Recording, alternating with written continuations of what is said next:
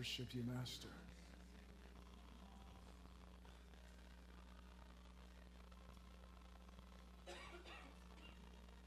Jesus, we thank you so much for your grace. We thank you for your presence, God. We thank you for your healing. We thank you for your love.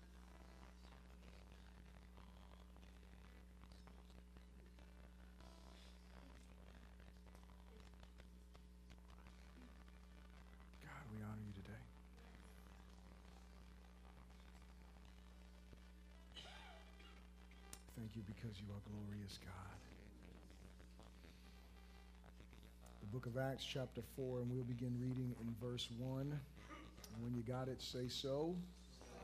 And we will read from verse 1 to verse 14 since I was able to go through the first two points last week. The Bible says, Now as they spoke to the people, the priests, the captains of the temple, and the Sadducees came upon them, being greatly disturbed that they taught the people and preached in Jesus the resurrection from the dead. And they laid hands on them and put them in custody until the next day, for it was already evening. However, many of those who heard the word believed, and the number of the men came to be about 5,000. And it came to pass on the next day that their rulers, elders, and scribes, as well as Annas the high priest, Caiaphas, John, and Alexander, and as many as were of the family of the high priest, were gathered together at Jerusalem. And when they had set them in the midst, they asked, By what power or by what name have you done this? Then Peter, filled with the Holy Spirit, said to them, Rulers of the people and elders of Israel, if we this day are judged for a good deed done to a helpless man, by what means he has been made well, let it be known to you all and to all the people of Israel that by the name of Jesus Christ of Nazareth, whom you crucified, whom God raised from the dead, by him this man stands here by before you whole. Th- This is the stone which was rejected by you builders which has become the chief cornerstone, nor is there salvation in any other, for there is no other name under heaven given among men by which we must be saved.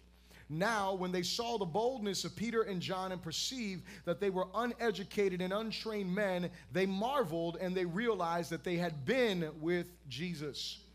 And seeing the man who had been healed standing by them, they could say nothing against it. God, we're grateful today for your love. We're grateful today for your spirit, for your presence. We're grateful today, Lord God, because you are in control of all things, God. We thank you because you are all wise. We thank you because you are almighty, God. Thank you because you are gracious and kind. And Father, as I pray today for this message, Lord, that I'll share, Lord, I just want to touch and agree with my sister Yolanda, Lord God, for her daughters, dear Jesus. Father, as I prayed this morning, I forgot to mention them, and I just pray with this mother today, Lord God. We agree with this mother today. Heavenly Father, for the healing of her daughter Rochelle, my God. Father God, that your hand would be upon them, Lord God, as she has declared in faith, however you choose to work, they will accept it. But God, their faith and their hope is in you, Lord God. Father, their trust is in your hand, in your will. And so, above all things, the one thing that we come against, Lord God, is any sickness, my God. Father God, we pray that you would keep these two daughters, Lord God, Rochelle and Renee, healthy, my God, and that if this transplant is to be the way that you choose to work, so be it, God. We just pray for your will, your glory, and we ask you this all in Jesus' mighty name. Father, we humble our hearts before your word today. And we ask you to be glorified, Lord God, in the next few moments. I pray that you would use me, that you would give us ears to hear what your spirit is saying to your church. May you glorify yourself and make us doers of your word, not hearers alone. We pray this all in Jesus' good name. Someone said, you may be seated in the presence of the Lord. And so I'm going to go over some of the things that I said last week. I just want to re- reiterate them. I don't want to preach on them for long, but I do want to tell you the title of the message is The Results of the Gospel. And so as we're going through the book of Acts and we're dealing with the gospel that is being preached, we're dealing with the messages that are being preached. There's different themes that come up in these chapters.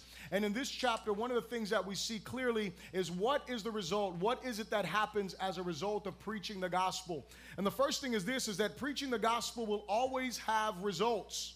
Some are immediate and others are more gradual. I gave you my testimony last week. I won't go through that again, but what I do want to say is that I did not immediately hear the gospel and respond. It took a while for me to respond to the gospel. Nonetheless, God was working. And so I thank Him for His grace in the lives of many of you. Statistically, what they say is that it takes about seven times for a person to hear the gospel before they actually respond to it, which means for us, and, and I love the way that the Becoming a Contagious Christian curriculum puts it, we don't know which part in the link of the chain we are.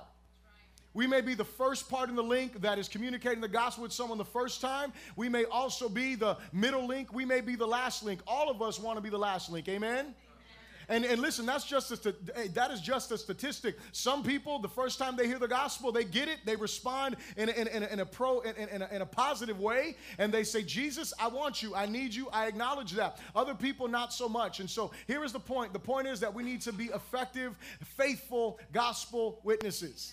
We need to be those that communicate the gospel in love, that we communicate the gospel as clearly as we possibly can. That is the reason why I endeavor every week to make sure that I do share the gospel in the message that I preach, that I do make it clear that man are sinners, that all of us, say all of us, we are all lawbreakers. That's what a sinner is. It is someone who breaks the laws of God. It is someone who violates God's laws. Every one of us in here is that. There is a difference, though. Some of us have bowed our heart to Jesus. Some of us have said, Jesus, I recognize that I am a lawbreaker. I realize that as a lawbreaker, there are consequences to breaking the law. Amen, somebody? There are consequences. The, the unfortunate reality is that a person who is a breaker of God's law, they don't get sentenced to a week in, in prison somewhere. They don't get sentenced to some kind of community service hours. There is no place called purgatory. The reality is that lawbreakers, unfortunately, because they break God, God's laws and they do not care to honor God as God, they would rather worship their own ideas or worship their own idols. What ends up happening is that they are separated from God for all of eternity as a consequence for breaking laws. And that is a time that a person will spend in hell. That is a scary place. That is the bad news. The good news of the gospel is what? Jesus. It is that Jesus died in my place. Jesus was not a lawbreaker. Jesus did not break the laws. He was perfect. He lived righteously, and he did all of this, and he was still rejected, beaten, and then crucified for me. He bore all of my sin. And so, what does that mean? That means the good news is that through Jesus, Every person who breaks the law is offered the opportunity to respond in the affirmative and say, God, I'm a lawbreaker. I receive your forgiveness through your Son. And that is what we have to be faithful to do when it comes to preaching the gospel, to make sure that people are understanding that this thing is not just about being a good person. You see, because we can come to church and we can think that that's what it's about. It's just about me being better. I need to be better this week than I was last week. That is not what it's about. It is about me acknowledging continuously my need and my dependence on Jesus for his grace so that way his life can reflect through my life better. Amen? It's not about me being better. It's not about me stopping doing this or starting doing that. It is about me acknowledging my desperate need for Jesus. That's what being a Christian is all about. It's about acknowledging that continually. It is about depending upon Him for everything in my life. I don't depend on myself. I, there, there's responsibility that I have. Like, I have to be the one to say, Lord, I submit to you. I acknowledge my sin. I have to do that. Jesus is not going to do that for me. There's some things that, like, I like, you know, I need to get up and pray. Amen. Hallelujah have conversations and, and, coaching folks, and I'm like, listen, God's grace is sufficient. You know what Jesus told his disciples when he was in the Garden of Gethsemane? They were up in there, and, they, and he was over there praying, you know, because he was in that broken moment in his life, and he was there saying, Father, if you can remove this cup, please do so. Not my will, but your will. When he gets up in agony of soul, he's got his three, you know, best friends with him, and what are they doing? Sleeping. He's like, "What is wrong with y'all, man? Wake up." He said he said, "Listen." He tells him this. He says, "You need to pray so you do not enter into temptation because of what?" He said because the spirit is willing, but the flesh is weak. He goes back, comes back again. What are they doing? Still sleeping. They didn't get it. Just like all of us, we don't get it. Amen. That's, that, that's why, you know, we struggle with our snooze buttons. Hello. Come on, somebody. Let's keep it real, right? We start, alarm goes off. You're like, yes, I'm going to start praying tomorrow. Alarm goes off. You're like, well, I can start praying tomorrow. You know, whatever the case. Here's the, here's the thing. The thing is, I have responsibility, but nonetheless, who gives me the grace? God Almighty. He gives me the grace that when I get up, who's the one that strengthened me? It wasn't because I was such a great person. Listen, everything inside of me didn't want to get up to pray. Hello. See, I'm just talking about me because I know none of y'all struggle with that, right? Just all y'all just jump up. You're like, yes, sir, I'm here to pray. Glory to God.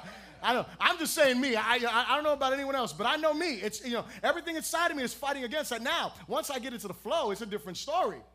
But but but from the the bed to the flow.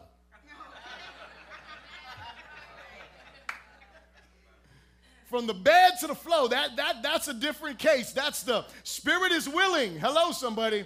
But the flesh is weak. And so it's God's grace that enables me to get into the place that I need to. And I respond in obedience, and even that ability to respond is what? It is by His grace. And so the results of preaching the gospel are always a win for the ones sharing it. Let me say that again. The results of preaching the gospel are always a win for the ones sharing it.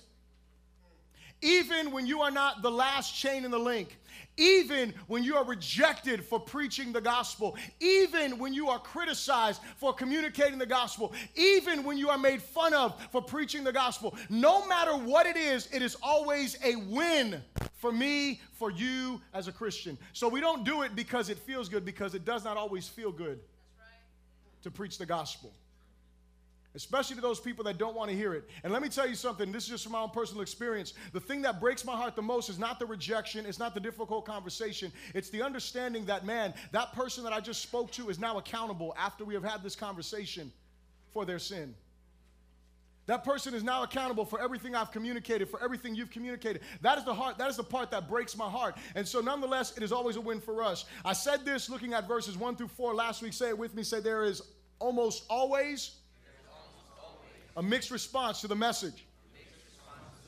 In verses 1 through 4, we see that the, the apostles are preaching this message of the gospel as the result of this healing of this man. And the result is that the chief priests, that the, um, that the captains of the temple, that the Sadducees, that all of these people, they are disturbed by the hearing of the message. They're disturbed because of what is being communicated. And then the scripture says, but there were many who believed. And so the church went from being about 3,000 people to about 5,000 men, is what the Bible says. And so we see a mixed response. Some people respond in faith, some people respond in doubt out. They, re- they, they reject the message. And so we see that there's always a response. There was, there, there was an amazing um, miracle that took place. It was undeniable, as we talked about. And what I want to say is this this is the one point that I'll say under this one that I said last week. There is no such thing as a neutral response when it comes to the gospel.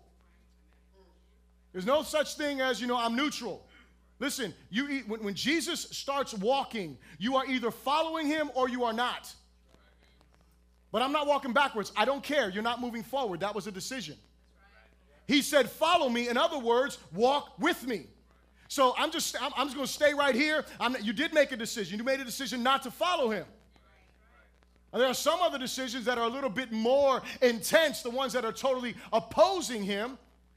But you know, someone who can sit there and they can kindly say, you know, and, and, you know, especially in our day, you know, in the politically correct day that we live in, you know, people are not, you know, sometimes they're like, well, we're not going to argue about that. Nonetheless, no matter whether they argued, whether they agreed or disagreed, they made a decision.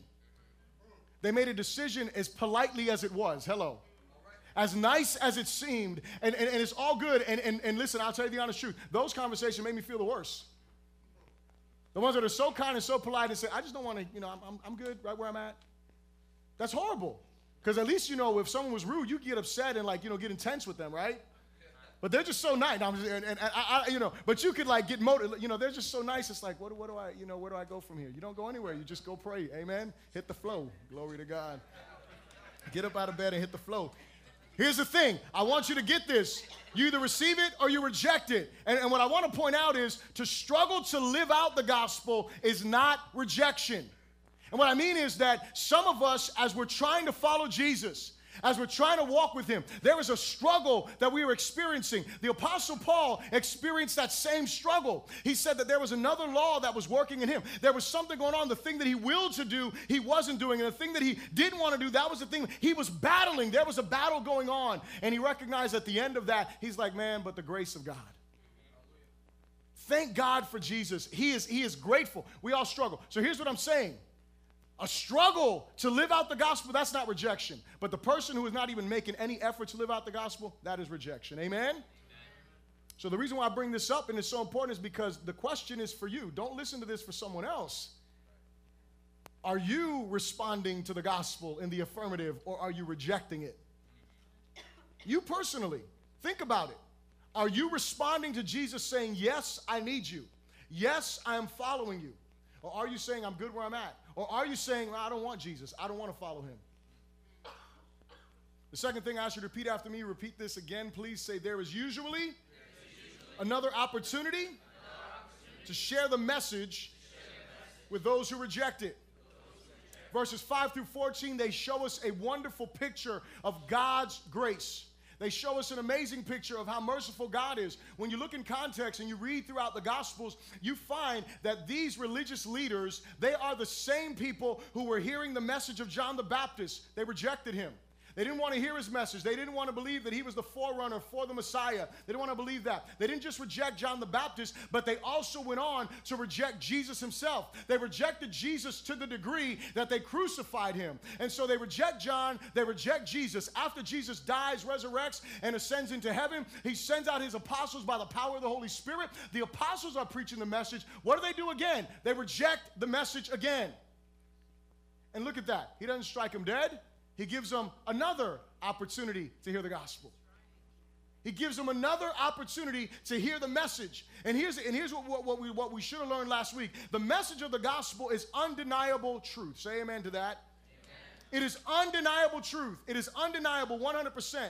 And what, and what we saw here, if you look at verse, verse 13, I love this verse. This, this is probably one of my, my favorite verses when it, when it comes to people um, or to give an answer to those who say, well, you know, I'm not educated enough or I don't know as much as you or whatever. Listen, let this be your memory verse if that is your reason why you don't share the gospel. He says this He says, Now when they saw the boldness of Peter and John and perceived they were uneducated and untrained men, they marveled and they realized that they had been with Jesus. Listen, I am not against education. I am in, you know, I'm on my way to, glory to God, y'all pray for me. I'm on my way to getting my bachelor's degree in theology. I'm, I'm, my goal is to get there by the end of this year. I'm in my third year right now. I've been there for a long time. Just gonna say I've been hitting the snooze button. I think I got a few do, different alarm clocks for that and all that stuff. I mean, it's been crazy. But anyway, y'all pray for me because I'm, I'm gonna get delivered, and um, hopefully this will be my year. But here's the point. The point is that I was, I, I, th- there was a time when I first became a Christian, like I believe the only thing I, I, didn't for my first year of being a Christian, I would not read any other book other than the Bible. First of all, I didn't like reading. That, that was the first thing. I didn't like reading, so it wasn't a hard thing for me. But I love to read the Bible. In the first, the first three months of being a Christian, I read through the entire New Testament. I've told you testimonies of God just speaking to me as I'm reading the Word of God. I went, you know, I'm going, going through the Bible, learning the scriptures, really internalizing and, and looking at the Word of God. And so the point is that I was like, no, I don't need to read anything. And then after that, I started to read other books here and there, but not very much. I, I really wasn't like that. Um, so as time progressed, I just started to feel like, man, I want to go to Bible college. Now, mind you, I had plenty of people that were around me like, oh, well, you don't necessarily need that, whatever, whatever. And here's the point. The point is, I'm, I'm telling you about preaching the gospel. I'm not talking about what, you know, anything else. I'm talking to you about preaching the gospel. You do not have to have a, a, a degree in theology in order to preach the gospel. Did you hear what I said? You do not have to have a degree in theology. You don't have to have read 19 books on how to preach the gospel. You do not have to have that. There is one prerequisite for you and I to be able to preach the gospel, and it is that we spend time with Jesus. And listen, it is impossible for me to fully spend time with Jesus if I'm not spending time with Him in His Word. Amen, somebody. Because I can sit there and say, Yeah, Jesus, we're hanging out and I'm talking to you and I'm singing songs to you and all that good stuff. And that's wonderful. But when is Jesus going to speak to me? Can I tell you something? 90% of the time, Jesus is going to speak to you directly through his word. He is going to speak to you through the scriptures. That's the reason why I don't get up here and just say, hey, you know what? I'm just going to talk about something today. But we go through the Bible, we go through the scriptures, we expound the scriptures because it is the scriptures that are going to renew our minds, that are going to renew our hearts. And so, as you and I spend time with Jesus, there's two things, and, and I, will encourage you in this. If you sit down, take some notes. All you gotta do is every time you hear me say something about the gospel, write down what I'm saying, spend time with Jesus, and you'll be an effective witness because when you get out there, there is something that is undeniable. The message by itself is undeniable, but the witnesses become undeniable when you spend time with Jesus. It doesn't doesn't mean that you won't be rejected.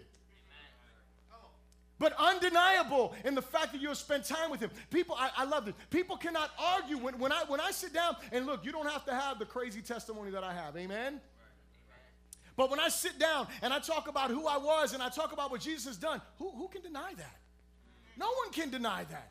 No one can deny what Jesus has done. But listen, you don't have to have that story. Your relationship with Jesus, who can deny that?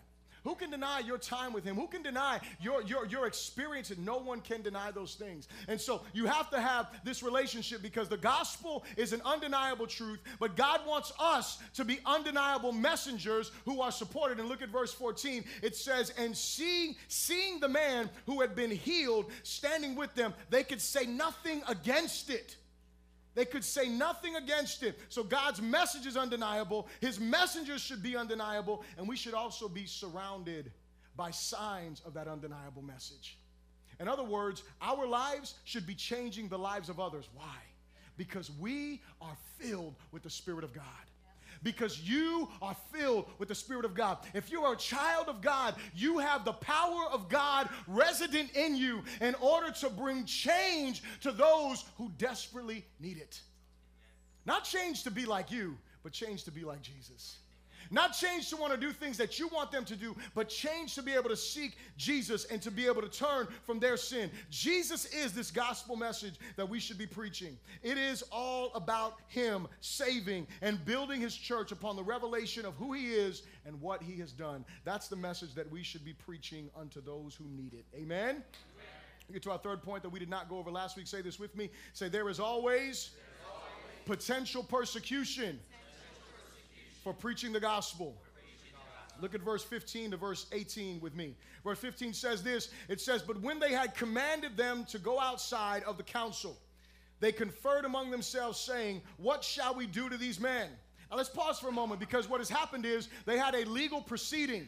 The elders here of the church at that, and, and, and, oh, I'm not to say the church, but the elders of the religious community the religious leaders. You remember the story of Jesus and Nicodemus? How many of y'all remember that story? Just raise your hand real quick. You remember that story? Okay, I'm going to just explain it then because only three hands went up. Um, but here's the thing Jesus, this guy named Nicodemus, he was a teacher of the law. When Jesus was there, I believe it's in the book of John, chapter 3 or something like that. Yeah, I think it's John, chapter 3. And when Jesus comes, I mean, Nicodemus, you know, comes and asks Jesus some questions about being born again and all of this stuff. And, and Jesus, that's where, you know, Jesus talks about us being born again, you know, not of flesh, but of the spirit and, and of water. And he, you know, says some things that are kind of deep or whatever. But here's the point the point is, he says to Nicodemus, Nicodemus is like, how can a person be born again? Can they go back into their mother's womb? And Jesus looked at Nicodemus and was like, dude, are you not a teacher of the law? He was like, hold on a second. You're supposed to be an expert in the laws of God, and you can't understand this? The same people, wasn't Nicodemus here, but the same experts in the law, they were still rejecting Jesus. The people that people were turning to saying, Hey, I don't understand what this is saying. Can you explain this to me? Those people were still there and they were having issues. They couldn't get with this Jesus that was being preached. They had rejected and rejected and rejected. They're the ones that should have known this. So what they did was they called a proceeding. They said, okay, we're going to sit down and we want to ask these guys, by what name, by what power are you doing this? When they communicate this, they're like, okay, first of all, we can't deny the miracle. Second of all, we really can't deny these guys. I mean, they're, they're not educated. It's not like they're, they would know how to dupe us or, you know, they're, they're making something up. It's not that. This is real, this is substantial. And so the scripture says that now, after they've done this, that they're like, well, they can't deny it. So in verse 16, or they're conferring among themselves, what are they going to do? They're asking what they should do to these men. The next part in verse 16, it says, For indeed that a notable miracle has been done through them is evident to all who dwell in Jerusalem, and we cannot deny it. Now, hold on a second. When you can't deny something, why would you not accept it? When you can't do anything about if you, you can't deny this, it's because your heart is hard. That's why. And because your heart is hard, your eyes will be blind. And so these guys who should have been experts in the law and should have known, they were blinded. Their hearts were hardened. They couldn't see what it was that was that, that was right before them, which was the salvation that was in Jesus. Going on to verse 17, it says, But so that it spreads no further, look, we can't deny this, but we don't want this to spread anymore. Why? Because it's going to cause a problem for us. Because we're going to lose our livelihood. You know, we're going to have issues. People are going to continue to question us. It's going to be a problem. So that it spreads no further among the people, let us severely threaten them that from now on they speak to no one in this name. So they called them and commanded them not to speak at all nor teach in the name of Jesus. And we'll get to the next part here. But here's what I want you to understand the greatest fear the enemy has is a people who are fully devoted to the gospel. The greatest fear that the enemy has is a people who are fully devoted to living the gospel of people who say, no matter what happens, no matter what occurs, I am going to live the gospel. I am not just going to live the gospel, but I am, see, because it is impossible, hear me when I say this, it is impossible for me to be 100% devoted to the gospel if I am not willing to share the gospel.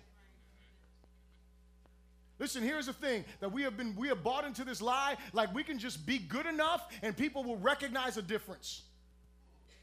Listen to me. That happens far and few and in between times. Because you know what? You got a whole bunch of people that don't believe in the God that you believe in, and they're trying to be good too. They're in the, you know, they're, they're, they're in the do-gooder committees as well. They want to do good for the homeless. They want to help the hurting. They want to help the, because you know what? They know those things are right. They want to do good things. And so we are buy, we, we buy into this lie, like, you know, I just need to live righteously. Hold on a second, but what's the difference between you and the atheist who lives righteously? What's the difference between you? Well, you know, I'm a good husband and I have a, and I have a good marriage and I'm faithful to my wife. What about the atheist that's a good husband and is faithful to his wife?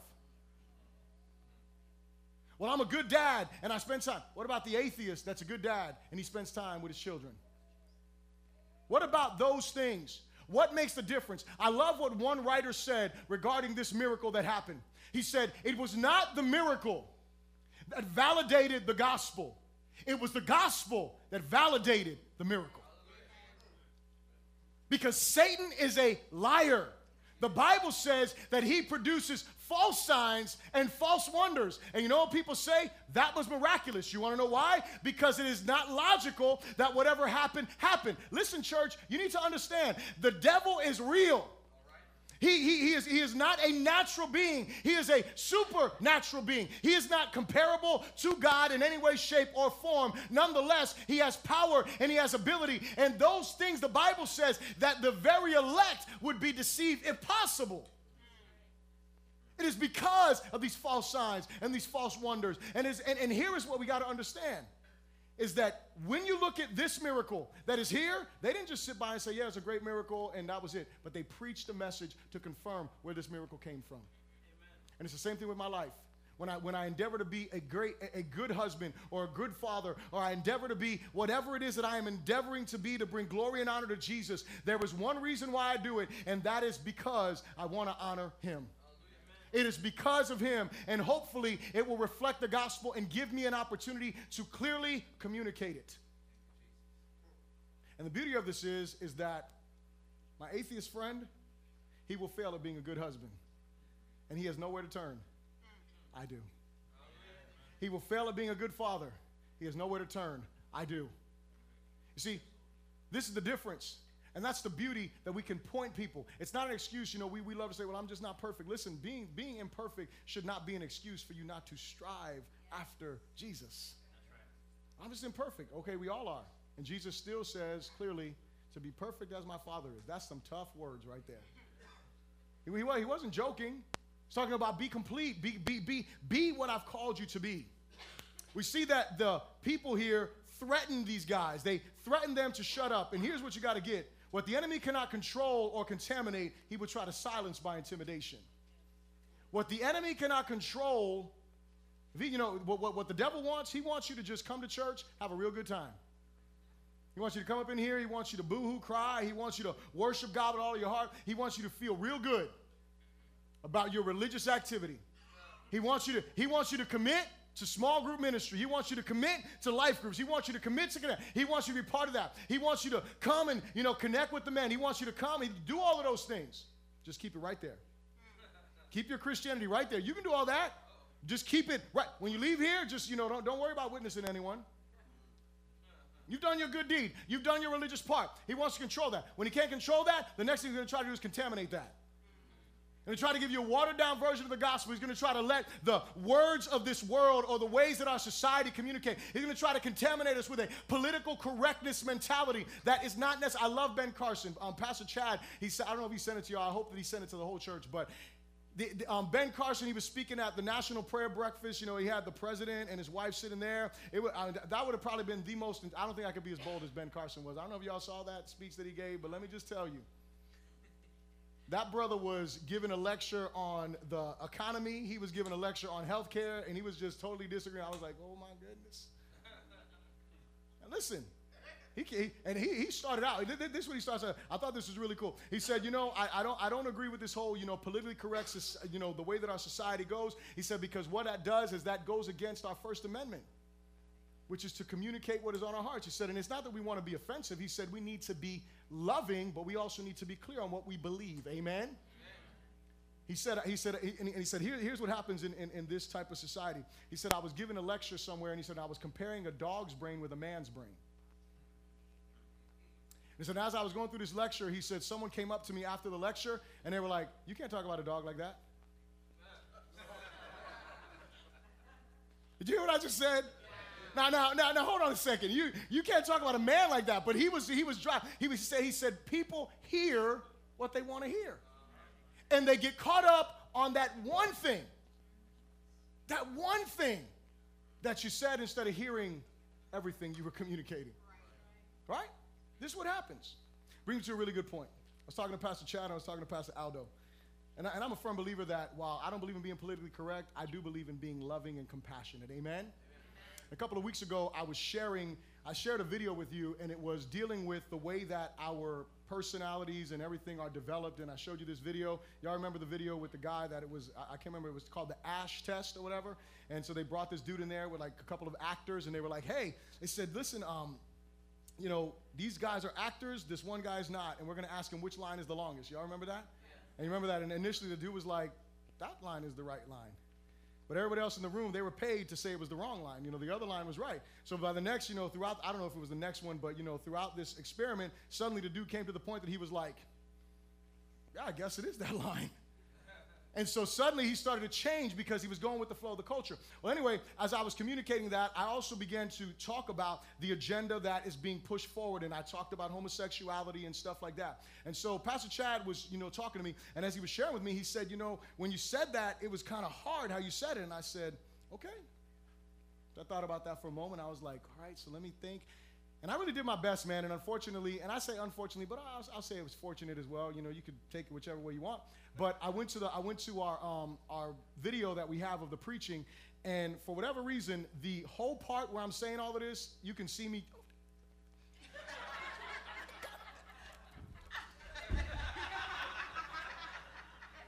that whole part is bleeped out. I'm like, glory to God. So I can't even like really correct myself. Um, so I go, so I go to Pastor Aldo, and him and I are discussing it. And Pastor Aldo, he brings, and now Pastor Aldo has the worst memory of all of us.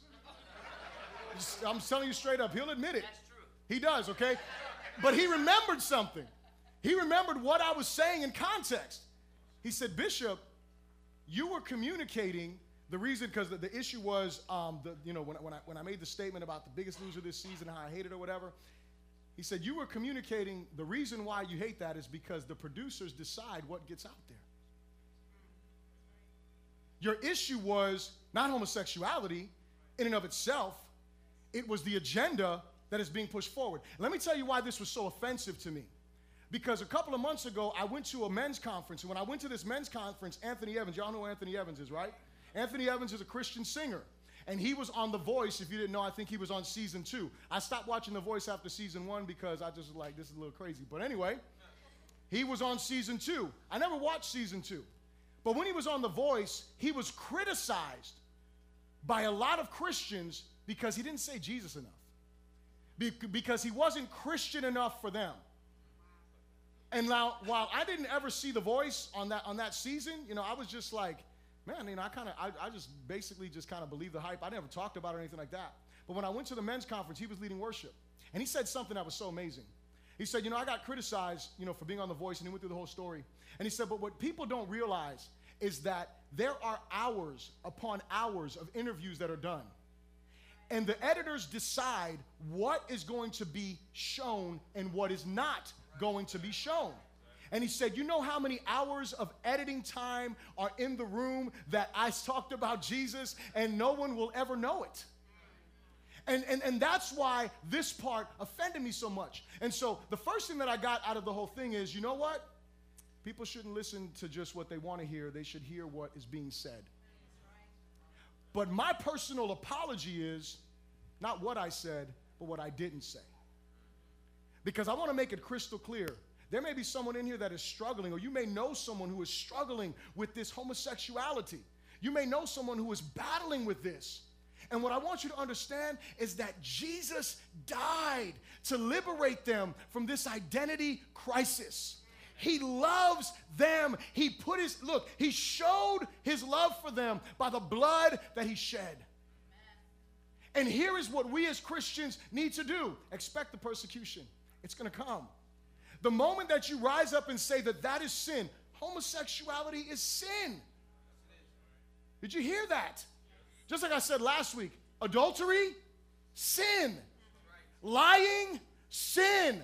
Gossip, sin. God hates all of those things, but He died for all of them. And so our job is to be relentless in our preaching of the gospel but to make sure, and I want to say if I offended you in the wrong way because I didn't make that clear, I apologize. Because I want you to know my heart is this. The reason why this agenda ills me the way that it does is because what it does is it is a hindrance to someone speaking into that person's life that is struggling with this identity to let them know listen, that is not the way God created you, and that is not how God wants you to be because the agenda is this. The agenda is listen, this is normal. We have clubs in school for this, we have support groups for this, and this is just normal. This is just the way that you're going to be. That's the issue, church. Look at verse 19 with me, please. Verse 19 says, But Peter and John answered and said to them, whether it is right in the sight of God to listen to you more than to God, you judge. I love that. For we cannot but speak the things which we have seen and heard. So when they had further threatened them, they let them go, finding no way of punishing them because of the people, since they all glorified God for what had been done. For the man was over 40 years old, on whom this miracle of healing had been performed. Say this with me. There is always, there is always a, choice a choice to keep preaching, to keep preaching or, to stop. or to stop. There is always a choice. See, there's, there's going to be opposition. There is going to be opposition to the message. But the question is this what is going to be your choice? Are you going to be a faithful witness to the gospel no matter who it offends? Or are you going to stop? Are you going to become more tactful or are you just going to get out of the fight completely? How are you, how, how, how are you going to respond when the persecution rises? Well, I was in a service last night for one of my pastor friends. I'm part of the board of his church. And we it, it was an inauguration for a new building that they have. And as, as we were in the service the first guy that opened up he began to talk about gideon. And he, he did a, he did a spoken word piece that was tied into gideon's life. And he said you know when you look at gideon's life it's like gideon thought he was the least of everyone right? He said man i'm the least of all of these people. I'm the least of anyone in this you know in in, in, in my tribe and everything. And he's like and god calls him this mighty man of valor. And he's like hold on a second. Who are you talking to I don't know. You must, you must, there must be someone else in this room with me because it ain't me. And the point, and, and the point of the spoken word piece was that, you know, when God calls you, opposition is going to rise. When God mandates you to do something, opposition is going to rise. And, and, and, and I love that he said it's the opposite, right? It's the, you know, the, the opposites, the things that oppose you. But when we look at this from where it really is, you know what those oppositions are? They're just opportunities for God. That's all they are. They're just opportunities for God. So while I just talked about this agenda, listen, that's just an opportunity for you and I to be more loving and to demonstrate that we don't hate anyone. Amen? Amen? That we don't have issues like that, but that we do love genuinely. And that, like I told you about the pastor who did the whole blog on his relationship with someone who was struggling with that, he made it clear. See, Christians, listen, this is the reason why it is so important that we understand our need for the gospel. Because when you or I forget how badly we need the gospel, we'll point to everyone else how they need it and we don't. You need the gospel to be delivered from that sin. Okay, what about you? But when I come from the place, look, man, I need the gospel just like you do every day. I need even more because I'm more aware of all of my sin. Because I'm reading this Bible, and as I'm reading it, I'm seeing, wow, I'm not doing that. I am doing that. That is not me. I, re- uh, oh my goodness. Like, I'm going to just put this Bible down because, you know, I, I, mean, really, that's what happens. I've said this before. The people who are the closest to God feel the furthest. And the people who are the furthest from God feel the closest. The closer you get to the light of who God is and the revelation of who He is, the more what? The more you're like, oh my goodness, I am wretched. It's kind of like, you know, when, when you know, you, you look in, the, in, in, a regular mirror, right, with, with dim lighting, and, and you know, you, you like, I, I, look okay, you know, my complexion's all right. But then you get one of those lights that are like magnified in that big mirror, and all of a sudden you see all these holes in your skin, and you see all these, you're like, what on earth? It is the same thing when you come into the mirror of God's word. And it's not, listen, it is not God trying to put you on blast. It is God trying to make you more like his son. Amen. Amen. Hallelujah. So what happened to these guys? The highest court in their day and in their time called them in and said, Listen, we command you not to speak in this name anymore. We command you not to do it. Now, I want to make this crystal clear. Let me make this crystal clear. Say this with me. This is not, this is not an, endorsement an endorsement to defy, to defy governing, authorities. governing authorities. Hear what I just said? I am not saying go and create civil war. That is not what I'm saying. I am not saying, you know, well, you just listen, because here's the problem. The problem is we disagree with something, and you'll leave here again. You know, you'll hear me talking about the dog instead of the man. But anyway, Bishop said I can go ahead and just run. No, I am not telling you to get crazy. Well, I don't like that rule. I don't care if you like the rule. This wasn't about them not liking a rule. This is about them having a command from God, Jesus Himself go and make disciples. Go and be my witnesses. Go and preach the gospel. And so, as a Christian, any law that anyone makes, whether it is legislation, they try to tell you not to speak in the name of Jesus. I would hope that you're bold enough to speak in the name of Jesus. Now, that doesn't mean when you're in your workplace, in in, in your workplace that doesn't allow that, you need to obey those laws while you're on their time. During your break, different story. A bishop, I can't do it in the building. You're right. Get out of the building. Walk across the street, have the conversation about Jesus. Respect the law that is there because it's their time. But here, here, here's what we have to understand. As Christians, that's all they did. They said, No, hold on a second. You're trying to tell us not to talk about Jesus. Sorry. You tell us what's right. Should we listen to you or should we listen to God? Keep it moving. Amen? As Minister Juan would say, keep it moving, keep it moving. The fifth point, I'm almost done, glory to God. The fifth point, say this with me persecution, persecution. Brought on by the gospel should always result in a greater dependence and cry unto God for his power to keep preaching. Look at verse 23 with me. Verse 23 says, And being let go, they went to their own companions and reported all that the chief priests and elders had said to them. Notice they, they reported it, they didn't complain. So when they heard that, they everybody in that room raised their voice to God with one accord. They had one heart. So it wasn't like, oh man, what are we going to do? No, they said they all raised their voice unto God, and they said this. They said, "Lord, you are God, who made heaven and earth and the sea and all that is in them." So what are they doing?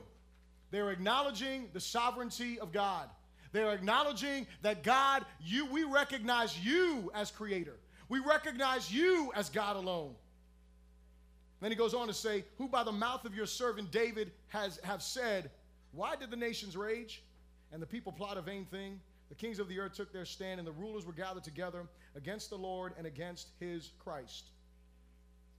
So he says, You're sovereign, you're king, and these people, they lost their mind.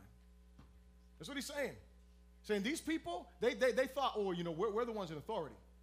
We, we have the right to tell them what to do. We have the right to come against your purposes. That isn't what God is saying. God, that's not right. They didn't have this authority to do what they wanted to do. They were supposed to be following God's laws. And so they acknowledge the scriptures. Now, mind you, they're praying biblically. They're acknowledging God's sovereignty. Then they're praying biblically. Then he goes on to say in verse 27, he says, For truly against your holy servant Jesus, whom you anointed, both Herod and Pontius Pilate, with the Gentiles and the people of Israel, were gathered together to do whatever your hand and your purpose determined before to be done. Now, notice, anything that happened, it was not because Pontius Pilate was so wicked or because this one was so bad or because it, it was because God purposed this. God purposed for his son to die in our place. He purposed this because he was showing us his love and his plan. He goes on to say in verse 29, he says, Now, Lord, look on their threats and grant to your servants that with all boldness they may speak your word. Now, notice he, say, he, he, he doesn't say, God, change their heart so they don't beat us. He doesn't say, God, change the situation so it's easier for us to preach. That isn't what he, that isn't what he prays. That isn't what they ask for. They simply say to God, they say, look on their threats. You, you, you've heard their threats.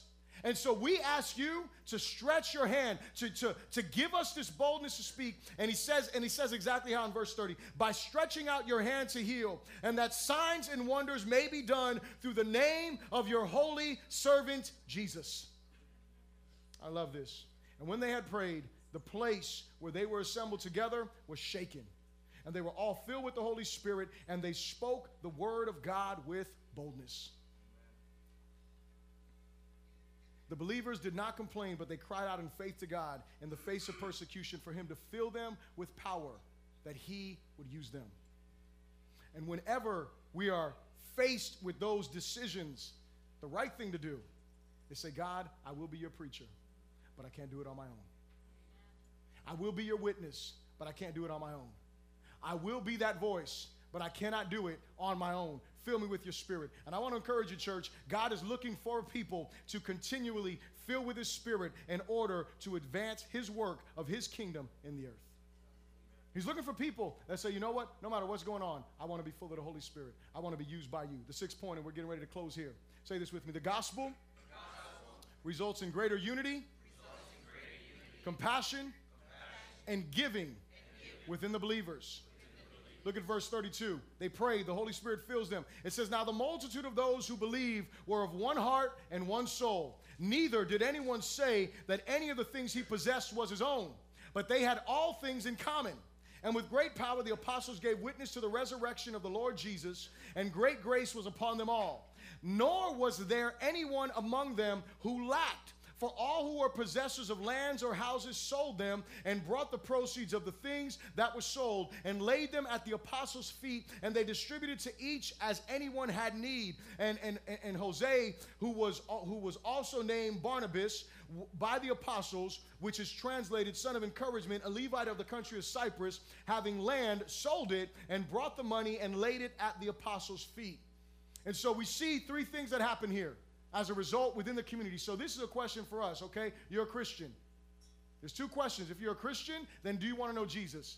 Do you want to give your life to Him? Do you want to recognize your need for Him? That's one question. If you're a Christian, these are questions that are for you. And these are and, and there are three questions that are very, very important because the spirit-filled community is the result of the gospel working in our hearts. And it's evidenced in our lifestyle. It is, it is evidenced by the way we love others and by the way that we love God.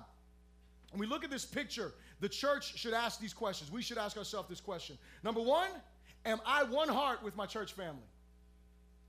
Am I one heart and am I one mind with my church family? Am I going in the same direction with them or am I cool being a separatist? Am I cool doing my own thing? Am I cool having it or being my way? If I'm not growing in unity, there's an issue because the Spirit of God wants to bring unity into the body and that way we can walk together and fulfill God's purposes. The second question is do I see my things, you know, like my, my, my, my, my items, my money, my home, my vehicles, do I see those things as being at the disposal, this is tough, of my church family because it all really belongs to God anyways? Or do I have this entitlement mentality, man, I work hard for this stuff? Seriously. Because these people, they were growing in unity. The scripture says none of them looked at their stuff as their own. None of them. Now, does that mean you don't take care of your house? No. Does that mean you let people abuse you? No, that's not the question. That's immaturity if you're thinking that way. Does that mean, but that means that when someone needs a ride to church, I'm there for that. That means that when someone is going through a hardship, that you're there to feel that. If that means opening your home, you know, when my wife and I, when we first got married, we had obviously a, a four bedroom home. We had a few, you know, bedrooms that were empty. Hello. And we had some people that were in need in different situations, different times of their life. And whenever we could do it, we would open the doors. We didn't open the door to everyone. I'd be lying to tell you that. The people that we knew that were going to abuse and that were going to misuse, and the people that, those people, we were not going to be trying to help them. We were not going to enable anyone. That's not what God has called us to do. God has called us to show real love. So do you, do, do, do you see things as, that's my stuff. And here's the one that y'all are really going to love this one. Because I know you love the other two, so you're really going to love this one. Am I growing into an extravagant giver? Or am I cool giving just enough? You know, I got to give 10%, I'm going to do that. Faithfully. To the penny. Right? That's cool. Paul says we should be growing in this grace of giving. When Pastor Chad prays, he always has you repeat that with him.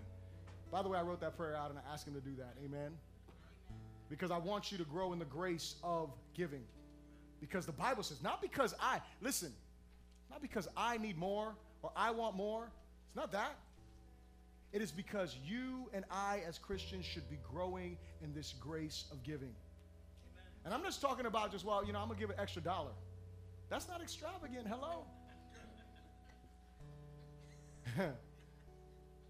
well, Bishop, it may be extravagant. You know what? You're right. That may be extravagant for some people. For some people, like, like Ben Carson said when he was talking about the whole tax, taxation system, he's like, look, you know, the, the author of the, or the, the creator of the universe, he has a really good plan. It's called a tithe. Everybody gives 10% of what they get. So the guy who made, you know, $10,000 gives a 1000 The guy who made $10, he gave a dollar, right? And so ultimately, it may be, that may be extravagant, but for, but, but for the one that, you know, is just a dollar would be nothing, are you growing into an extravagant giver? Are you? Here's the bottom line. The bottom line is if you're a Christian and you're not growing in unity with the body, you're not growing in compassion for others, and you're not growing in giving, there is a problem. There's a problem. And the beauty is, the gospel is the solution. There's a solution. That's what I love about Jesus. He doesn't just present us with problems. You know, you have those people in your life, they always got a problem, they never have a solution. Jesus is not that one. Jesus is like, you have problems, I'm the solution. Amen. God is faithful and just that if you confess your sins unto him, that he will do what? He will forgive you your sins and cleanse you of all unrighteousness. Amen. Hallelujah. And anyone who says they don't have sin, they make God a liar. Amen. So if that verse doesn't apply to you, I'm sorry that I offended you. Let's all stand to our feet, please.